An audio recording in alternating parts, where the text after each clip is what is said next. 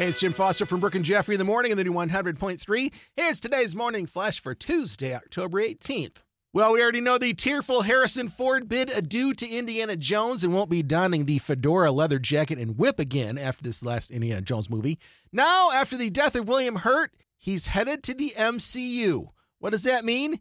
He signed on to join the Marvel Cinematic Universe as General Thaddeus Thunderbolt Ross in the next Captain America movie coming up in 2024. Of course, if you're an Avengers fan or MCU fan at all, you remember General Ross was always the thorn in the side of the Avengers, whether it's Iron Man or Captain America or whoever. Does that mean that he'll become the next Red Hulk? Hmm, one should see. After Conde Nast Traveler named us the top big city in the US, Chicago just beat New York and LA on another list.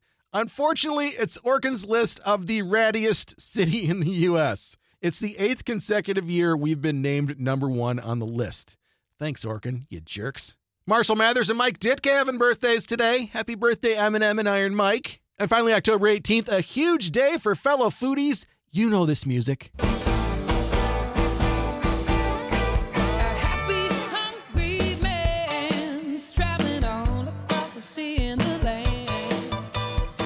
That is, of course, the theme song to the fabulous Netflix flick Somebody Feed Phil. Season 6 starts today with Phil Rosenthal. No, not the sports guy from the Tribune. Phil Rosenthal, who is the showrunner and creator of Everybody Loves Raymond with Ray Romano. He bounces around the globe with food and stories and adventure and calls himself Anthony Bourdain, but afraid of everything. Here, hold on. This is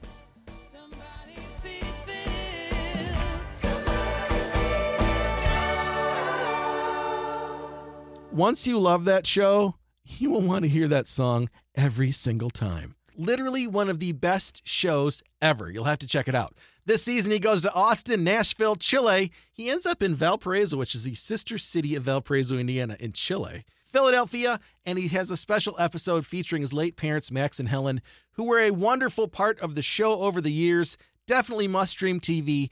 Not only does season six of Somebody Feed Phil drop on Netflix today, but the bookshelves get hit with the first companion book with recipes from 80 of the chefs featured in the first six seasons. Way cool. Somebody Feed Phil. If you haven't seen it, you can thank me later. If you don't like it, call me and let me know because how could you not like that show? Definitely one. I'm I'm I'm like banging on the counter. I'm so excited. Definitely one of the best foodie shows of all time. There's your Tuesday morning flash. Have a great day. Watch some Netflix and go make some food and eat something good. And thanks for checking out the new 100.3. She loves the 90s and 2000s. Can you tell I'm excited?